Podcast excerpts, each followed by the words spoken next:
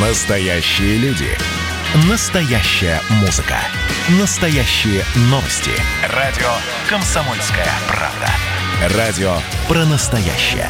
97,2 FM. эм. Был бы повод. Здравствуйте, я Михаил Антонов, и эта программа «Был бы повод» 12 ноября на календаре, и рассказ о событиях, которые происходили в этот день, но в разные годы, ждет вас в сегодняшней передаче. 1803 год, 12 ноября, указом императора Александра I Николай Михайлович Карамзин по его собственному ходатайству был официально назначен российским историографом. Эта должность или научный титул были Карамзину просто необходимы. Это был своеобразный пропуск туда, куда простым смертным было не попасть. И вот российский историограф мог читать сохраняющиеся как в монастырях, так и в других библиотеках от Святейшего Синода зависящих древние рукописи до российских древностей касающихся. Уже через год Карамзин отправляется в свою родовую усадьбу Астафьева, где всецело посвятит себя написанию истории государства российского произведения, которое должно было открыть национальную историю для русского общества. Оно, это самое общество, историю Древнего Рима и Франции представляло себе гораздо лучше, чем собственное. Первые тома истории государства российского появятся через 15 лет, зимой 1818 года. Огромный для того времени трехтысячный тираж книги разойдется быстрее, чем за месяц. Журналисты станут писать, что Карамзин открыл для русских их историю. 1933 год, 12 ноября. Массово начинают говорить о Несси, о чудовище, которое живет в шотландском озере Лохнес.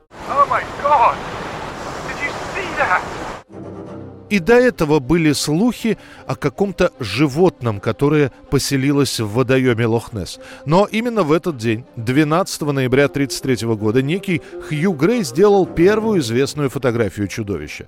Фото получилось чрезвычайно низкого качества. На нем было видно лишь размытое изображение некой S-образной фигуры – Грей подтвердил информацию о внешнем виде существа, эксперты из компании «Кодек» проверили негативы и заявили, что они подлинные. Ученые, однако, встретили изображение крайне скептично. Профессор Грэм Керри из Университета Глазго заявил, что фото не доказывает, живое ли это существо. Другой эксперт, зоолог Норман из Британского музея, высказал предположение, что на фото Грея запечатлен кит, бутылка, нос или какая-нибудь из акул, или вовсе обломки судна. Однако сообщения о живущем в Лохнессе чудовище упали на благодатную почву. О Нессе начинают говорить практически все. Месяца не проходит, чтобы не появился новый свидетель, который видел чудовище. О нет, монстр! Чудовище! С рогами он! Дьявол! Я же говорил, не надо пить виски с утра! Да какой тут виски ты что? Уже через год появится самая знаменитая фотография Несси. Ее автор – респектабельный лондонский врач Кеннет Уилсон. Он утверждал, что сфотографировал монстра случайно, когда путешествовал в окрестностях, наблюдая за птицами. То, что эта фотография фальшивка, будет доказано только в 1994 году. 12 ноября 1948 года. Два года уже прошло с Нюрнбергского процесса, на котором были осуждены нацистские преступники. И вот теперь токийский процесс. Суд над военачальниками Японии, которых обвиняют в военных преступлениях. 12 ноября – это финальный день этого суда. На скамье подсудимых 28 человек. Это военное и гражданское руководство Японской империи. Среди них 4 бывших премьер-министра, 11 министров, 8 генералов, и два посла. Процесс возглавляет австралийский судья Уильям Уэбб. Главным обвинителем назначен американский прокурор Джозеф Киннон. СССР в качестве судьи представлял на процессе член военной коллегии Верховного суда генерал-майор юстиции Иван Зарянов. Не служили ли вы в этой должности с 5 марта 1934 года по 23 марта 1936 года? К смертной казни через повешение по итогам этого процесса будут приговорены 7 человек, еще 16 получат пожизненное. Как и в Нюрнберге, где перед приговором покончил с собой Геринг, в Японии приговора не дождался бывший японский премьер Мумимара Каноэ. Опасаясь ареста, он примет цианид. Между тем, трибунал проигнорирует американские бомбардировки Хиросимы и Нагасаки и ряд процессуальных процедур. Это позволит некоторым подвергнуть критике ход процесса, называя его несправедливым беспристрастным судом, а расправой победителей над проигравшими. 1968 год, 12 ноября на экранах советских кинотеатров первый фильм из шпионской тетралогии про резидента. Картина ошибка резидента.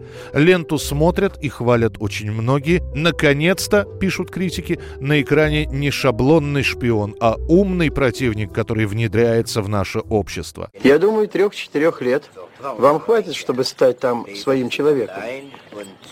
Обживитесь, подберите людей. И это, как вы понимаете, главное – для вас как резидента.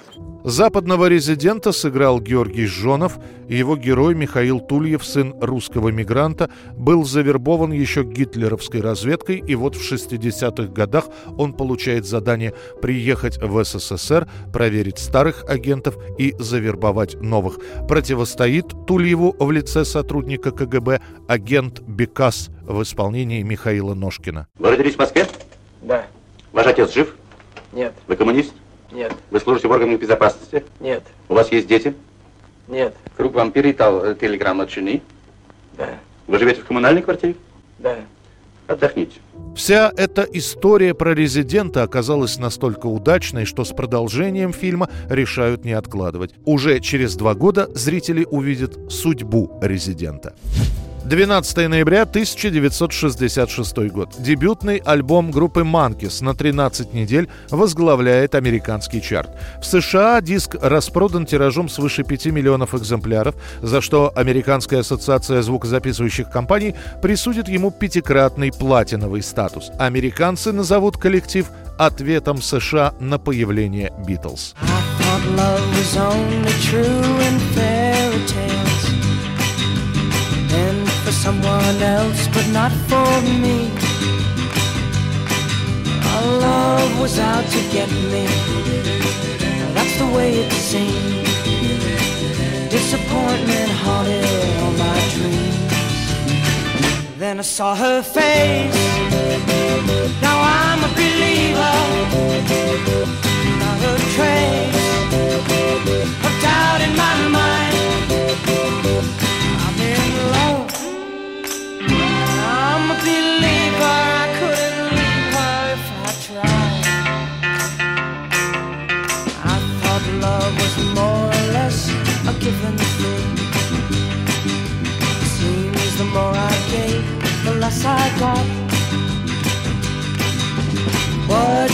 What's the use in trying? All you get is pain. When I needed sunshine, I got rain. Oh, then I saw her face. Now I'm a believer,